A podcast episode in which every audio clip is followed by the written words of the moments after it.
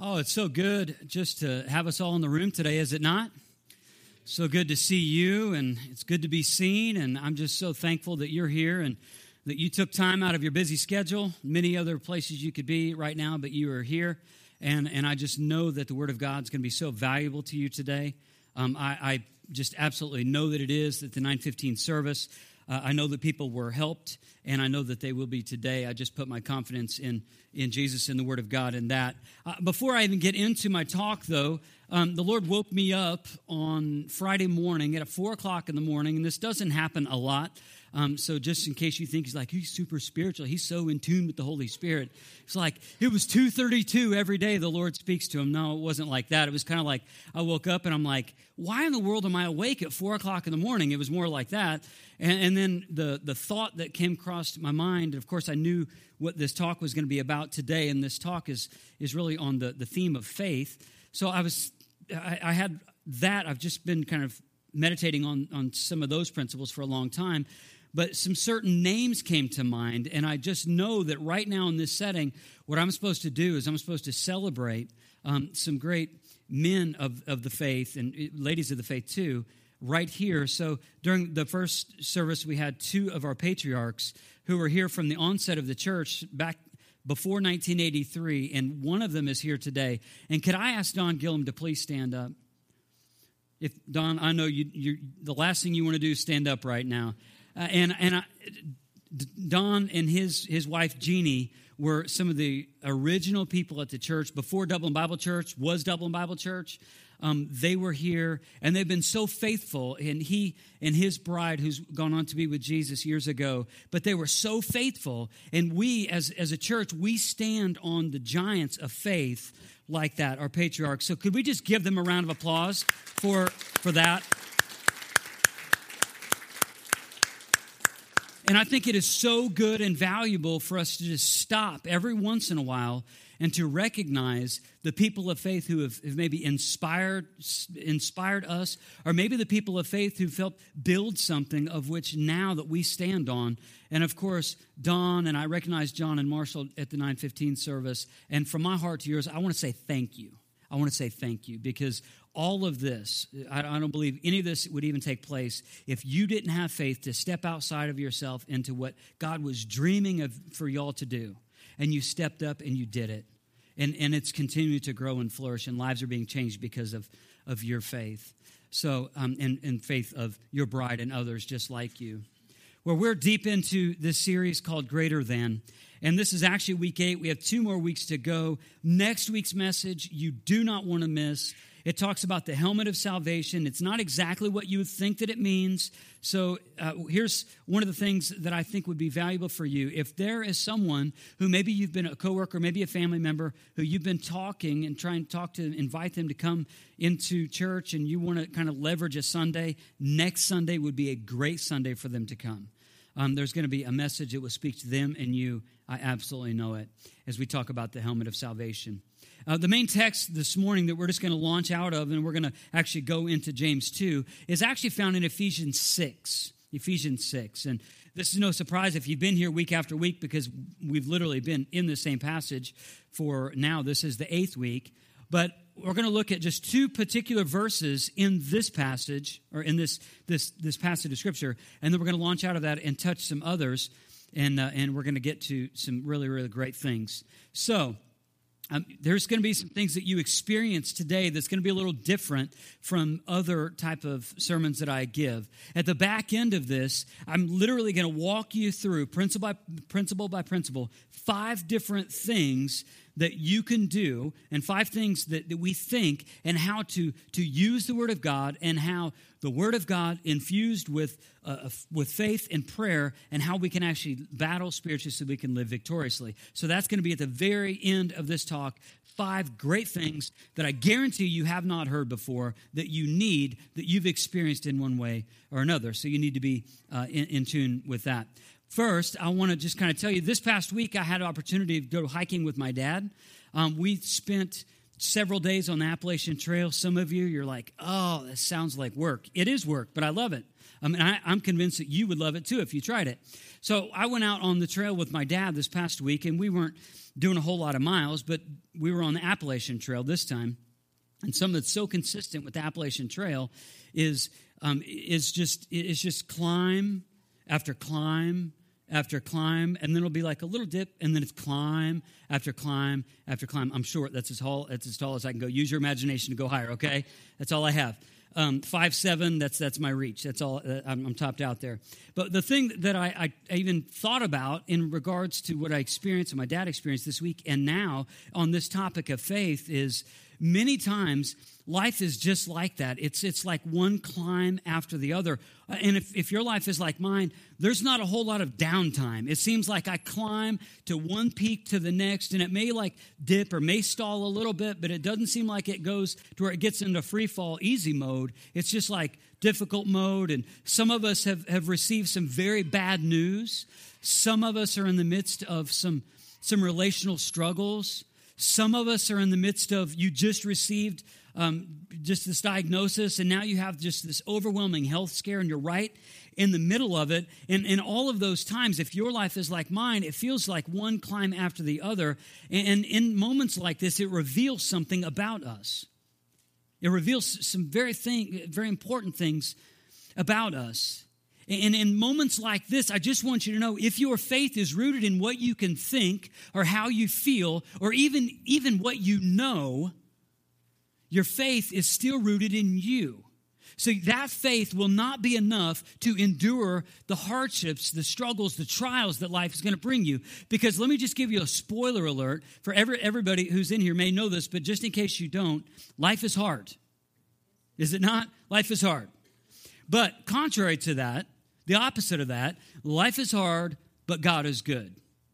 So, can, can, we just say that together? I want us to say it. I just want us to say, life is hard, but God is good. Let's say it, everybody, all together. Life is hard, there you go. I, now, that was pretty good. But I want to do it one more time. And on the back end, I want you to have a little bit, a little bit attitude, like you're pushing Satan away, all right? Just like dream with me a little bit. So, first, you're going to say, life is hard, but then you're going to say, like, God is good. I want you to just like bear into it a little bit. I need, I need 100% participation. I'm watching you, and so is God. So I'm just saying, this is important. You need to you need to do this. So let's do this. Everybody, a little attitude on the back end. We're just sticking it to Satan right now. Ready? That's what I'm talking about. That's really good. That'll preach. So that is so true. And life is hard, but God is good. And one of the things that I found in the midst of our struggle is if we have a faith that's just rooted in ourself, if it's just a faith in, in what we can think or how we feel or what we want to believe, even in our even of ourselves, that's a faith rooted in self. And that kind of faith leads us into what I call spiritual paralysis. It leads us into looking at other people and saying, man, I wish I had their life. That leads us into a place of spiritual paralysis where we say, you know what? I'm never going to get over this sin. Like it's just over and over and over again. And I want to just, just pose this idea, maybe because what you're calling faith is like this nine volt battery. Yep, it's good. It's charged. So, it's like a nine volt battery. You see, the thing about this nine volt battery is it's very limited, is it not? Uh, this has a very short uh, time frame of which it's going to be used and then you discard it because one of the things we know about 9 volt batteries it's very limited the difficulties that life will bring you cannot be handled or endured with this kind of faith because a 9 volt battery kind of faith is a faith that's rooted in what you can think or how you feel and what you can control and you will never, ever, ever be able to deal with the climbs and the difficulties and the health scares and the relationship issues and the struggles in your marriage. You will never be able to, to overcome those things if you're living your life off a nine volt kind of faith. So I want to pose maybe a different idea. It's a different picture. And it's this picture. You see, the thing about that kind of power source is it creates something that is then usable. It creates a power and, and, it just kind of builds upon itself. And that kind of power is the very thing that, that it actually gives a source for other people's kind of growth. It allows for, for other people to use that kind of energy. This kind of power not just is draining itself, it actually provides life for other things. A life in Christ is much more like that than it is like this because a life that we call maybe a life in Christ that is like a nine volt battery is actually just, a, it's a self driven faith. So it's going to be limited on what we can think or how we feel and what we can control. But have you ever received bad news that you had no control over? Anyone ever done that? You've received some bad news that you had no control over? That's a subtle reminder that, that for you, that, that life is, is hard, that God is good. You need to lean on a faith that is bigger than you.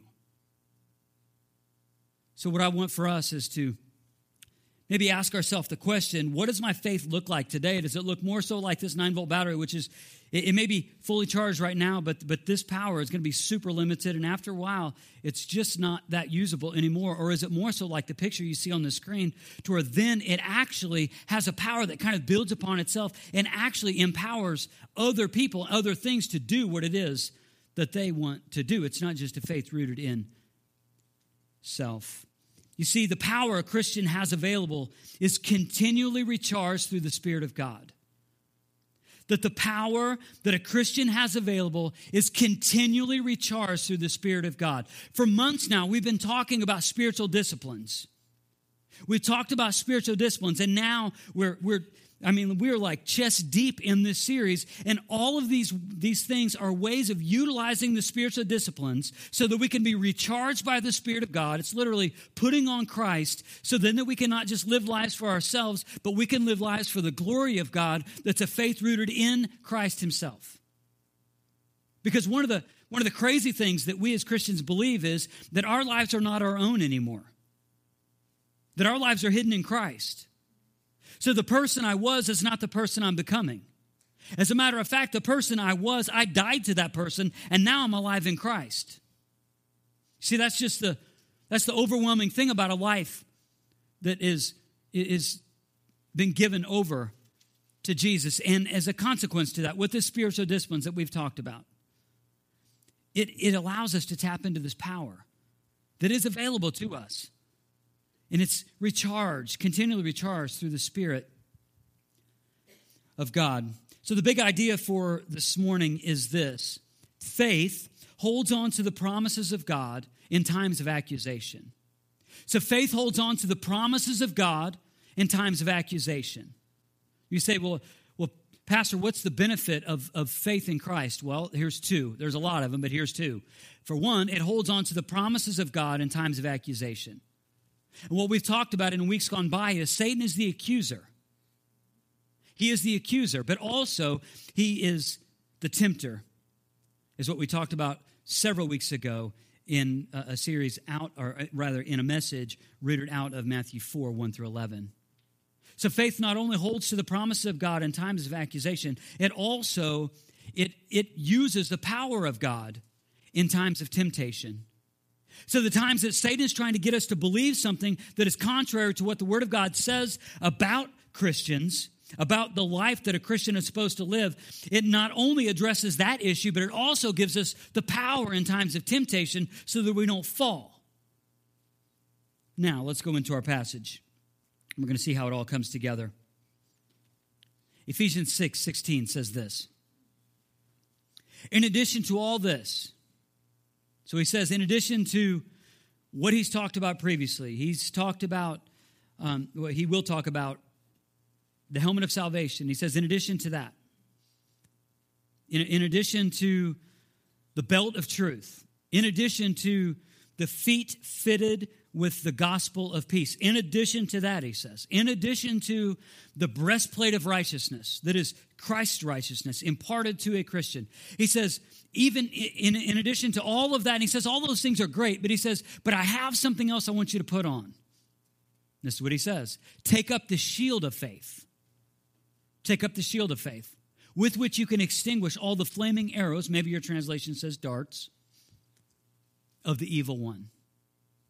He says, so, so the shield of faith, I want you to visualize a shield of faith just for a moment. A shield of faith is not like Captain America. It's a round shield, red and blue, you know, concentric circles with the white star in the middle, right? And like, that's, no, no, no, that's, that's like for the comics and, and in good movies. That's not what that is. This kind of shield is totally different. This shield, and the reason why the Apostle Paul used this kind of verbiage is this shield would actually look more like a door. It'd be about four inches high and about two and a half inches wide or so.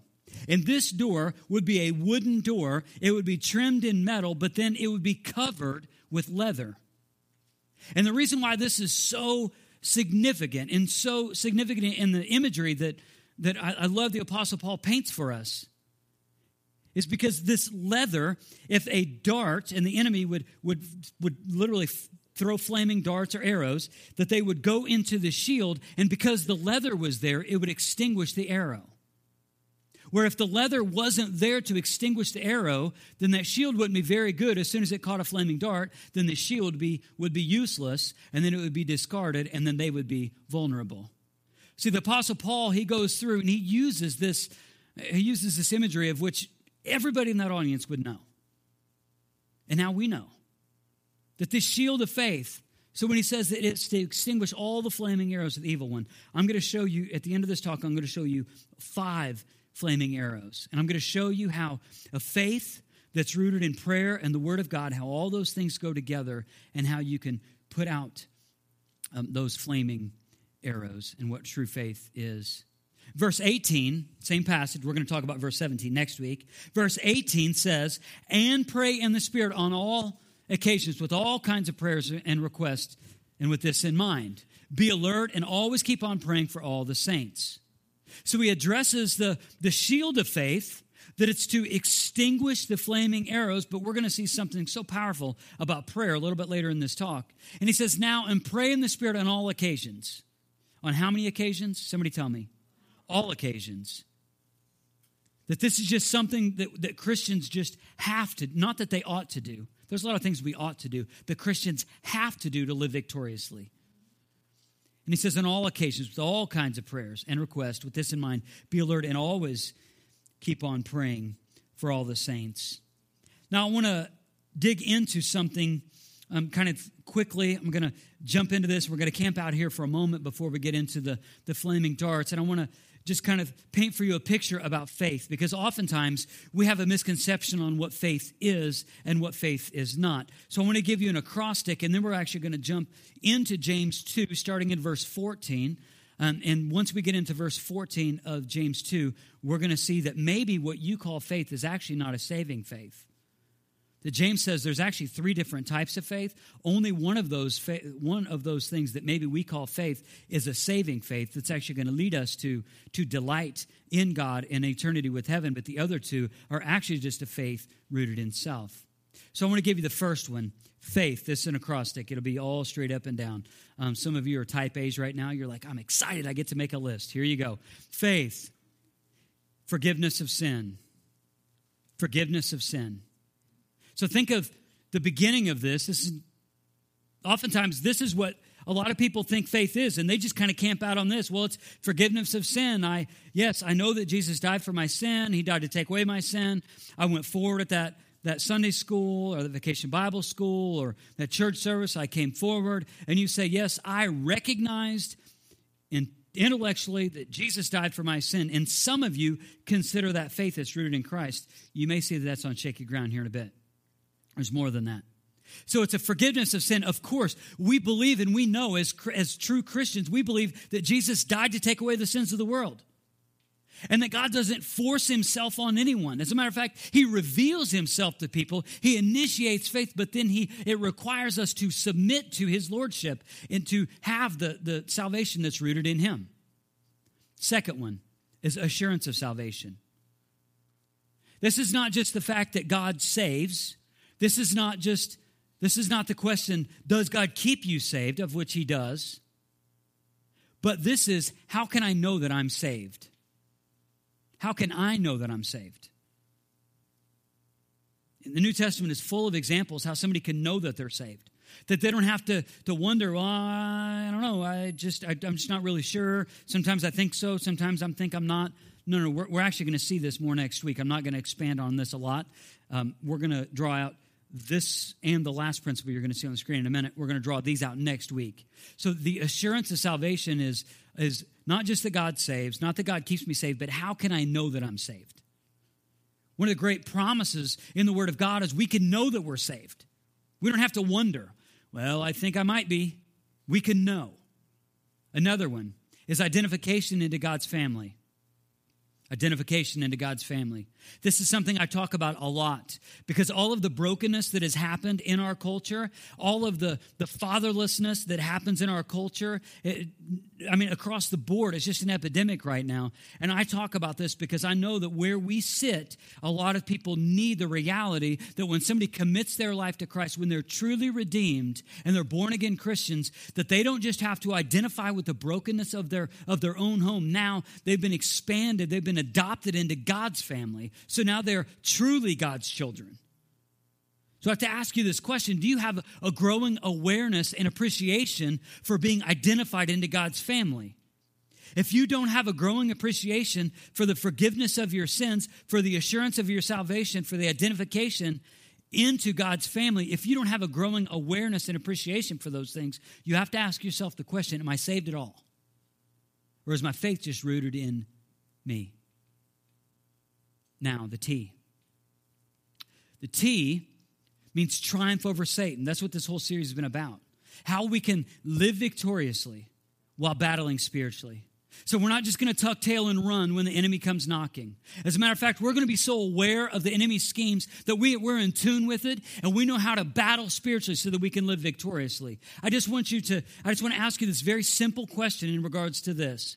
Are you actually having a triumph over Satan? Are you having a triumph? Are you winning over the sin in your life? Are you sinning less? Or maybe, maybe I'll just ask it this way Is the distance between the time of your sinning and the time of your repentance getting shorter? If the, if the time frame between the time that you sin and the time that your repentance is not getting shorter, you're not actually triumphing over Satan at all. A real faith that's rooted in Christ is not expecting you to be perfect. Jesus was perfect for you.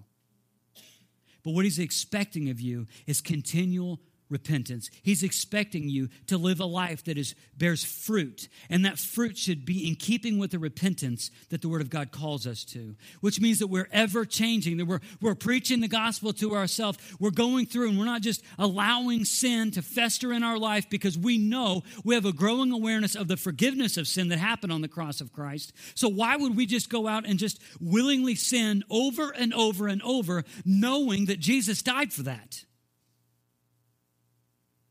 But instead, there's a promise of triumph over Satan. Triumphing over Satan. And the last one is hope of deliverance. The hope of deliverance. And again, we're going to talk more about this next week. And we're actually going to see how the assurance of salvation and the hope of deliverance really go hand in hand when we talk about the helmet of salvation. See, this, this kind of faith, this is the kind of thing that really makes us put the brakes on. That what's being described to you right now really should make you put the brakes on. It really should make you ask the question Am I in the faith or not? Is my faith just rooted in me or is it rooted in Christ? Because if it's a faith rooted in self, you're going to be sadly, sadly disappointed on your judgment day. And we all have a judgment day coming. Again, I want to go to James 2 starting in verse 14 through verse 26. This will not be on the screen. So if you want to flip there, you can. If not, I totally understand. But that's where I'm going to be, and I would love to meet you there.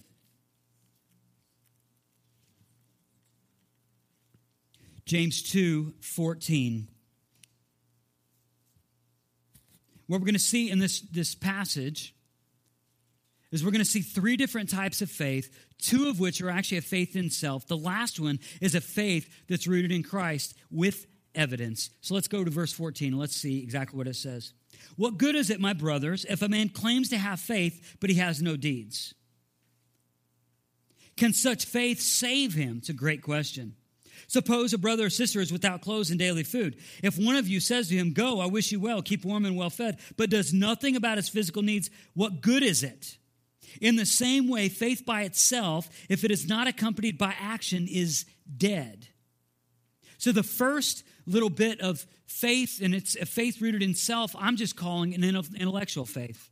It's a faith where maybe you know the gospel and it's in your mind, and one of the ways you can tell, you and I would be able to tell if we just have an intellectual understanding of faith is this is when you hear the word of God preached to you, if you just sit back with your hands crossed, even metaphorically, maybe your, your mind closed and your heart closed to the truth of God's word, and you would say words like this I've already heard this before.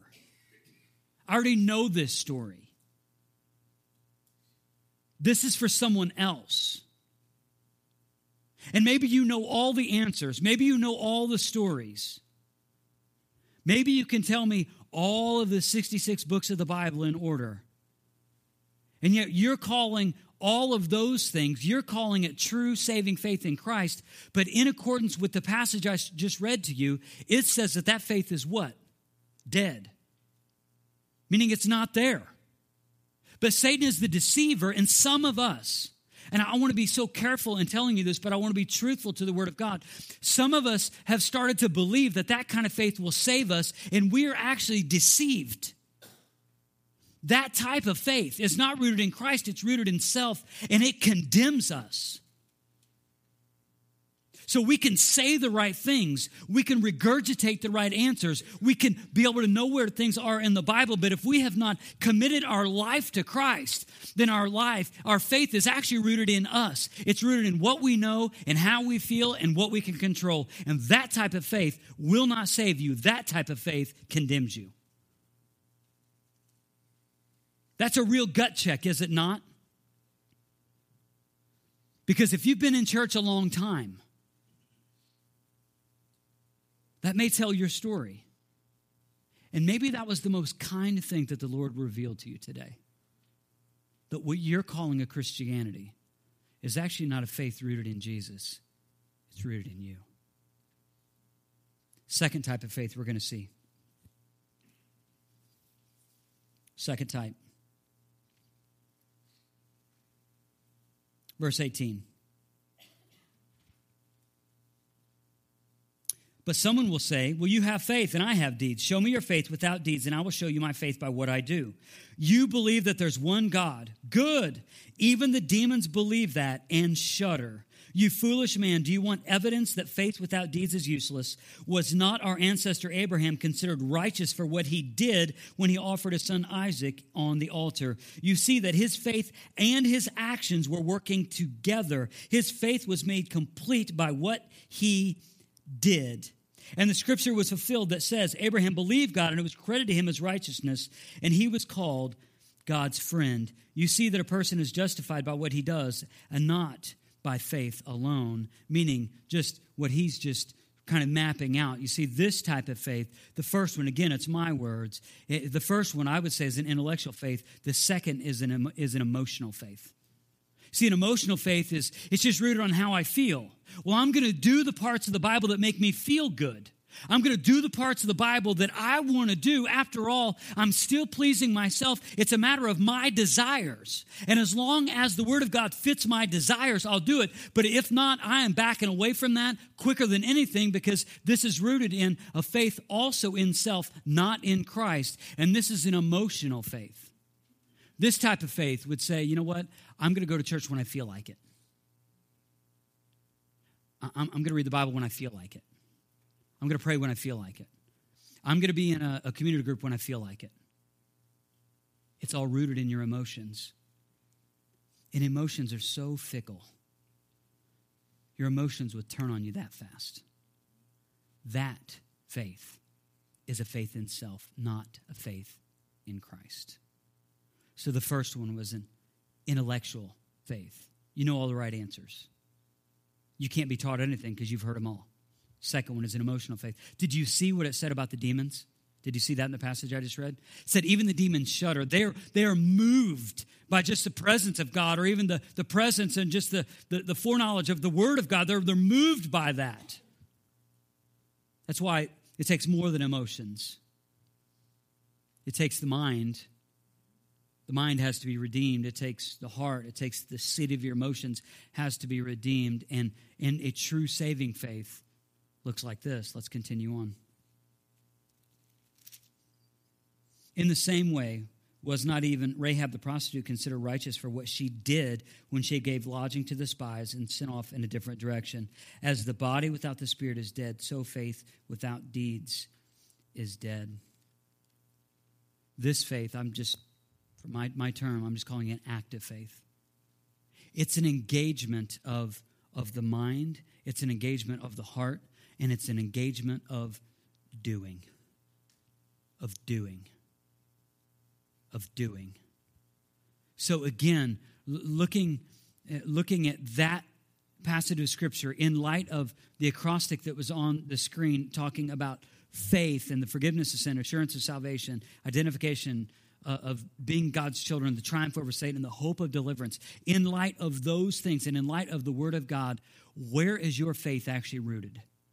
Is it rooted in you or is it rooted in Jesus? I'll tell you a simple story. And then, and then I think it'll point us even deeper into this.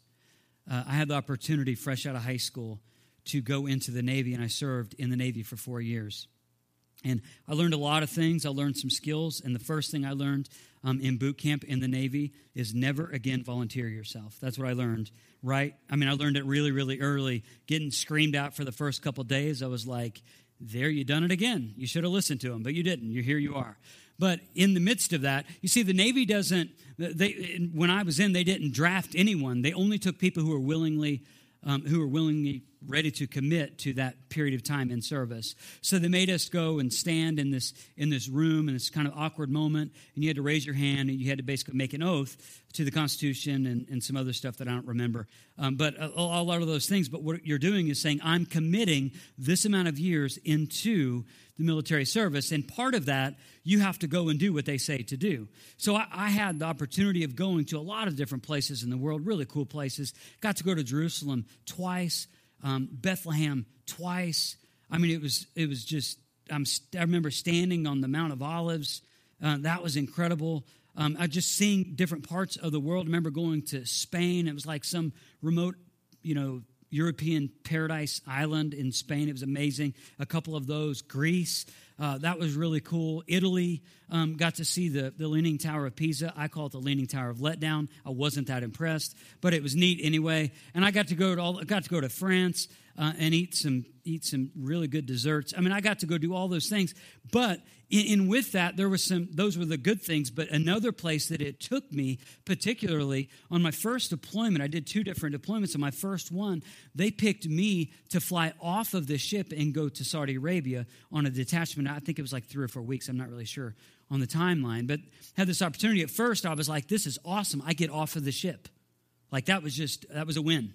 That was like Chad Zook for the win. I mean, that's what that was. I'm getting off the ship and I get to go see something else. And I thought that it was going to be great because of, uh, you know, because of really what was just conjured up in my mind.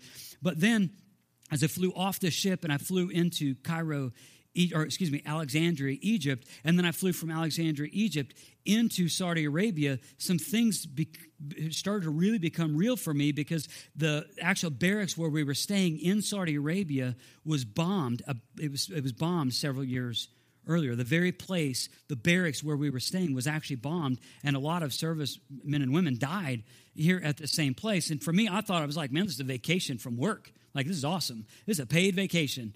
Uh, but but that striking reality really hit me whenever I left there and then went into uh, went into Saudi Arabia because the place where we got dropped off was actually a compound, and I was I was very much aware that I I wasn't that that wasn't home for me. that was that was not home for me. Because the barracks itself of course the stories of it being bombed and there was just there was perimeter fences and it was armed guards everywhere and it was a very surreal moment. I realized in that moment i was not in kansas anymore. That's what i realized. And then also i remember as i was leaving that barracks and then they would take us in in these unmarked vans from the barracks, then to the airfield. And I remember this is right at the time where the Scud missile attacks or the Scud missile things were happening with the Patriot missiles and that whole ramp up. And I remember that I was leaving the barracks and then going into the airfield. And as I was approaching the airfield, there was Patriot missile site after Patriot missile site after Patriot missile site. And I was thinking, oh my goodness, I'm not on vacation, I'm in the middle of a war zone. You see, for us, I want us to just kind of stop here for a moment, maybe put the brakes on eh, just for just for even if it's a second to understand that if you if you call yourself a follower of Jesus and your life bears fruit that you are truly redeemed what you've in essence done is you have you have gone from standing in the enemy's ranks and now you have stepped out of the enemy's ranks and now you're actually opposing the enemy so, what do you think the enemy is going to do when he sees you commit your life to Jesus? Now you have a faith that's not rooted in self anymore and a faith that's rooted in Jesus. And you have, in essence, you have switched sides. You have changed teams. I know from personal experience, and I bet you do too, many of you do too, that in the, in the midst of that, when you decide that I'm going to switch sides from the evil one to be in the Lord's army, that Satan is going to be stirred and is going to be spurred to work against you. Does anybody know that to be true? You see, so in that moment, you shouldn't be surprised, even if your life is a little bit difficult and you call yourself a follower of Christ. Your life, rooted in Christ, is not to be just a life of ease, it's a life of discipleship. It's salvation and discipleship, which means you have to go back to the Spirit of God. You have to go back to the Word of God. You have to live a life that's rooted in Jesus because, after all, you have switched sides. You have switched sides.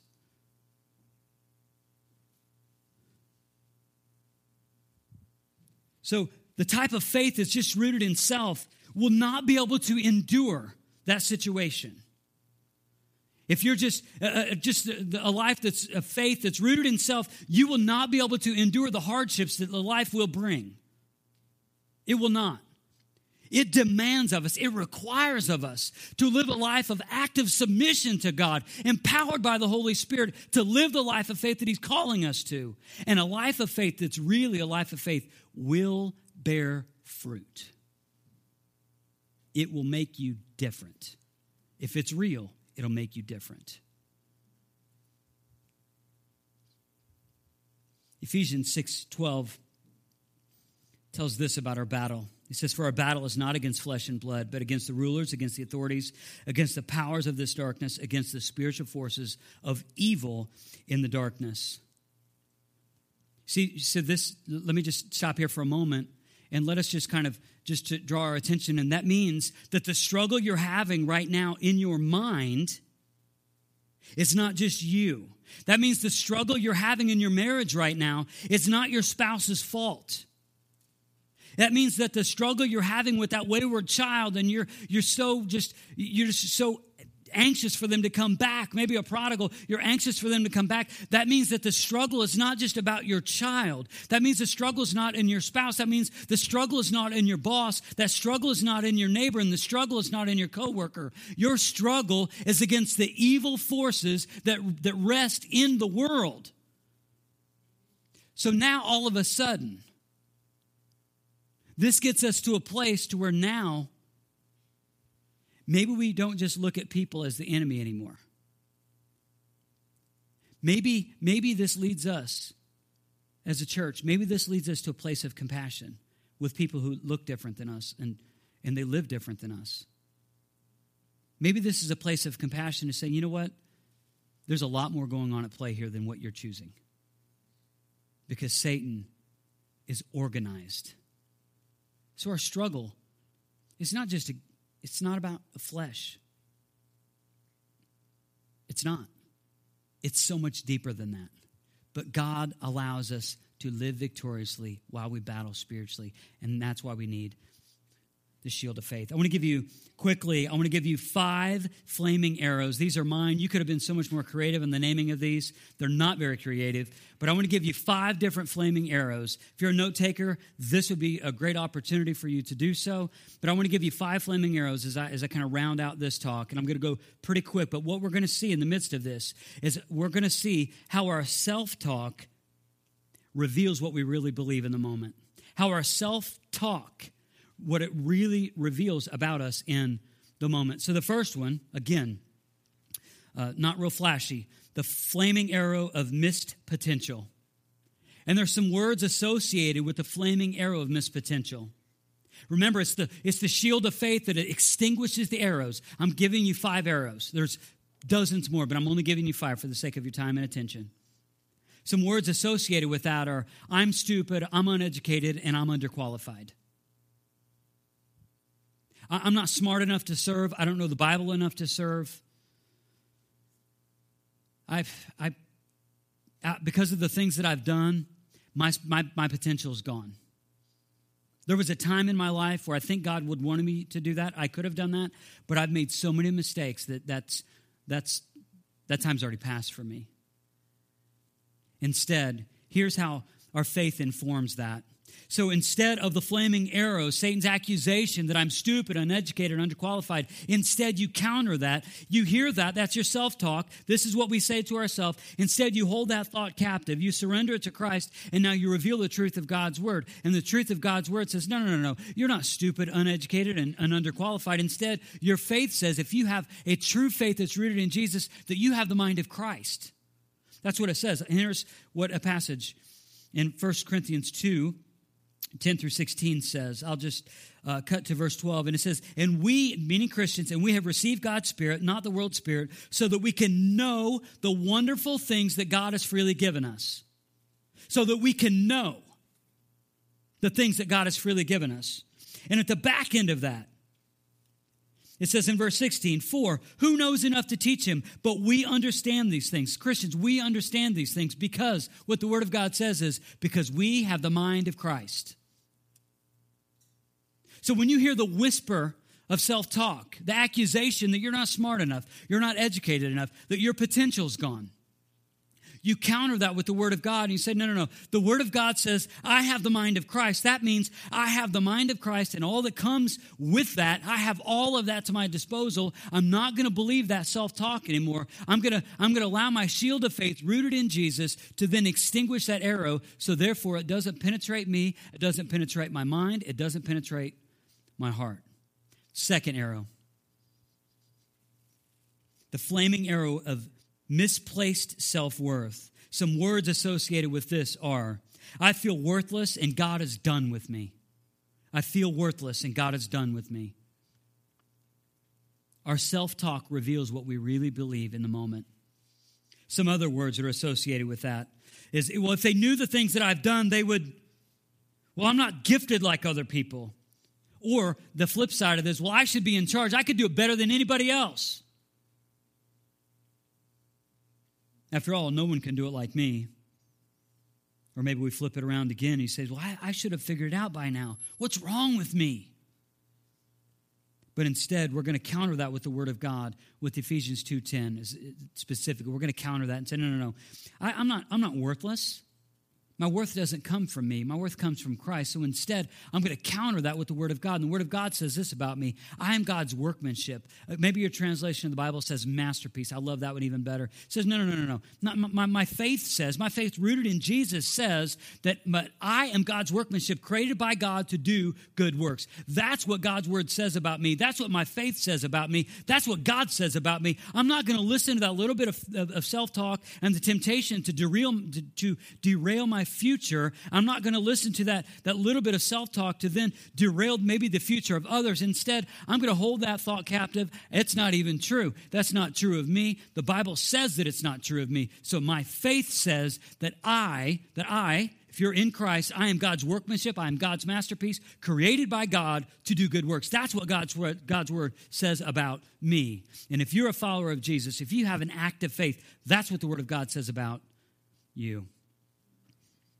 Another flaming arrow is this the flaming arrow of bitterness or resentment.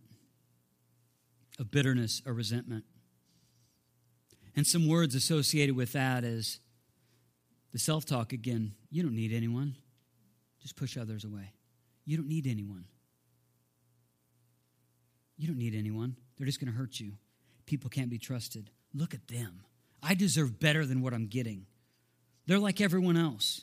They're all conspiring against me. I just don't fit in with them. I don't know if I fit in at all. They're just pretending like nothing even happened. How could they? See, these are all words that explain bitterness. So instead, we're going to hold those those words, that self talk, we're going to hold all that captive. And what we're going to do is we're going to replace it with an element of faith infused by the Word of God. And the Word of God says this no, no, no. My faith says, and this is from Ephesians 4.31, it says, no, my faith says that I need to get rid of all bitterness and all anger and all rage and brawling and slander along with every form of malice. That's what my faith says. So I'm not going to allow that bitterness to fester in my heart anymore because my faith says I have been forgiven by Jesus. And, and if I've been forgiven by Jesus, I have to forgive you just as Jesus has forgiven me. So if that is our truth this morning, if that is your truth when you hear this message right now in this moment, that means that you have to get rid of all bitterness and get rid of all rage and anger and malice and slander and brawling. And instead, we're going to get rid of that, but we're going to replace it with the truth of God's word. It's the very next passage, actually, and this comes from Ephesians 4:32. He says, "Instead, we're going to be we're going to be kind, and we're going to be compassionate to one another." So I'm going to get rid of all bitterness. No, no, my life is hidden in Christ. I have an active faith rooted in Christ. I have a growing awareness of my sin. I'm, I'm being delivered from my sin right now. No, no, that's where I am. So my faith in Christ says this that I'm going to be kind and I'm going to be compassionate. And even if I don't know how to, I'm going to forgive other people just in the way that I've been forgiven. Even if I don't know how to, I'm just going to go to Jesus over and over and over and say, Jesus, how teach me how to do this? I don't know how to do this. How did you do this? Show me from your word how I can do this. And it's going to develop a deep walk with God, which is what God wants for us and what He's wanted the whole time. Number four, the flaming arrow of prayerlessness. This one I myself have struggled with through the prayers, if I'm honest with you. And the flaming arrow of prayerlessness is this well, if God already knows, why pray? If God already knows, why even pray? And does God know? Absolutely, He knows. Absolutely, He knows. Some other words that go with that are this why does God answer everyone else's prayers but not mine? Or I doubt, I really doubt God will come through on this for me. Or God's holding out on you. Just do it yourself. Or I just don't know if God would do that for us. He just does that for other people. You see, all of this bit of self talk leads us into a prayerlessness. Instead, we're going to counter that with the Word of God. We're going to counter that with some truth that we see from James 5. And it says, No, no, no. My faith says that the prayer of the righteous man or righteous woman is powerful and effective. That's what my faith rooted in Jesus says. So I'm going to pray. I'm going to pray not to change my mind, but I'm going to pray to change my heart. I'm not going to pray to change God's mind. I'm going to pray to change my heart. And when I pray and I seek God, I'm trusting He's going to deliver on His promises. I'm trusting that He's going to He's going to deliver me from temptation. I'm trusting that His power is available for me, and I'm just trusting that that His that my prayer offered up to Him through a righteous person, a person that's right with God, is powerful and effective. Even if I don't know when it's going to happen, even if I don't know where it's going to happen, even if I don't even know what it's going to look like, I'm just trusting that God is going to be there and He's going to deliver on His promises.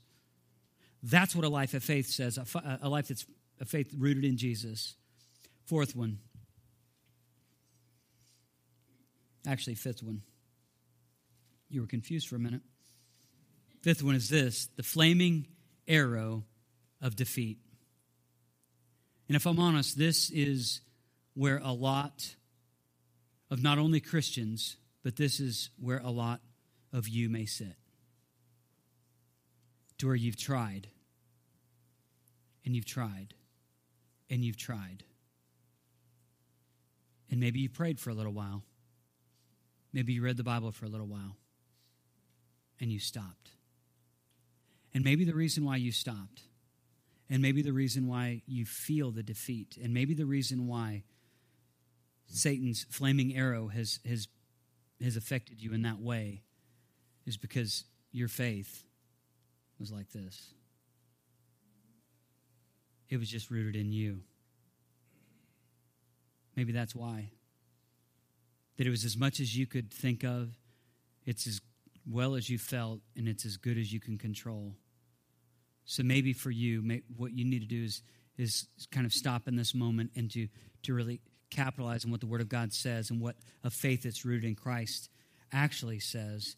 And the Word of God says this in Ephesians 1 18 through 23. It says, My faith says, I have the same power that brought Jesus out of the grave inside me. So how could I quit? You see, that's what, if you have a faith that's rooted in Jesus, that's what it's saying. That's what the Word of God says about you. If you're a follower of Jesus, that's what the Word of God says about you. It says, I have the same power that brought Jesus out of the grave. And so, so as a consequence to that, how could I stop? How could I quit? How could I just, how could I just fold and walk away? I mean, how could I do that? I've got the same power that, that brought Jesus out of the grave residing in me, and it is flourishing in me. I'm not going to stop anymore because my faith is not rooted in me anymore. My faith is rooted in a God who loves me and a God who pursued me, a God who has forgiven me of my sin, a God who gives me assurance of my salvation, a God who now he says, I identify with you and your family. It's a God who's given me triumph over Satan. It's a God who then is spurring me to have this hope of deliverance deliverance. And because of those bits of truth, I'm not going to quit anymore because, after all, I didn't have the power to even engage in the battle to begin with. So instead, we stop. And we say, I'm not going to quit. I'm not defeated. Satan is our defeated foe. Our victory has already been won. Remember, if you're a follower of Jesus, we don't fight for victory, we fight from victory. So I was thinking about these, these five things, and there could be many more. And I've really been overwhelmed by these, and, and I know that, that some of you have found your story right in the middle of them. But I also hope that, that you've stopped, you put the brakes on long enough to ask some really good questions about yourself. There being is my faith just rooted in me or is it rooted in Christ? Because if you have a faith that's rooted in Christ, that kind of faith holds on to the promises of God in times of accusation. And that type of faith also uses the power of God in times of temptation. That it's not resting on us, it's not resting on our ability. We're resting on the goodness and the greatness and the power of Jesus. That is the victory that I want for my life. That's the victory. I've had some, I've had some victories. A lot of times I haven't had victory, but I want you to have victory. I would like to close this in a word of prayer, and I would just just going to take these five things, and I'm just going to pray over them and pray over you. So, if you are indeed a Christian this morning, I would love it if you'd pray with me, or if you're not a follower of Christ, I would just love for you just to observe this moment of silence while I pray. Um, Father God, I, I thank you for sending your Holy Spirit. I thank you, Heavenly Father, for identifying us into your family. I thank you, Jesus, for willingly submitting your broken body on the cross for sinners like me. Lord God, I pray that you would, you would speak to the hearts of people who maybe are suffering with the flaming arrow of missed potential. Maybe other people who are just suffering through the flaming arrow of, of misplaced self worth. Maybe the, the flaming arrow of bitterness is set into people's hearts. And and Lord Jesus, I pray that, that maybe there's even some the flaming arrow of prayerlessness, like I just want to give up. I just I just I don't even know why I'm praying anymore. God, I pray that you would redeem that brokenness in people's minds and hearts. And, and Father, I pray that that every single person who is listening to this message right now will never settle for defeat when you've already given victory. Thank you, Jesus, for the victorious spiritual life in you. Amen. Amen. Well, everybody, thank you so much for your time and attention. I, uh, I want you to, to be well this week. And again, next week, we will get into something that will be so practical and so beneficial, maybe for somebody who you've been um, trying to, you've been praying praying about and, and talking to to invite them to church. Next week could be a great week. I hope you have an awesome week, and, uh, and hopefully you have many victories in Jesus. Amen.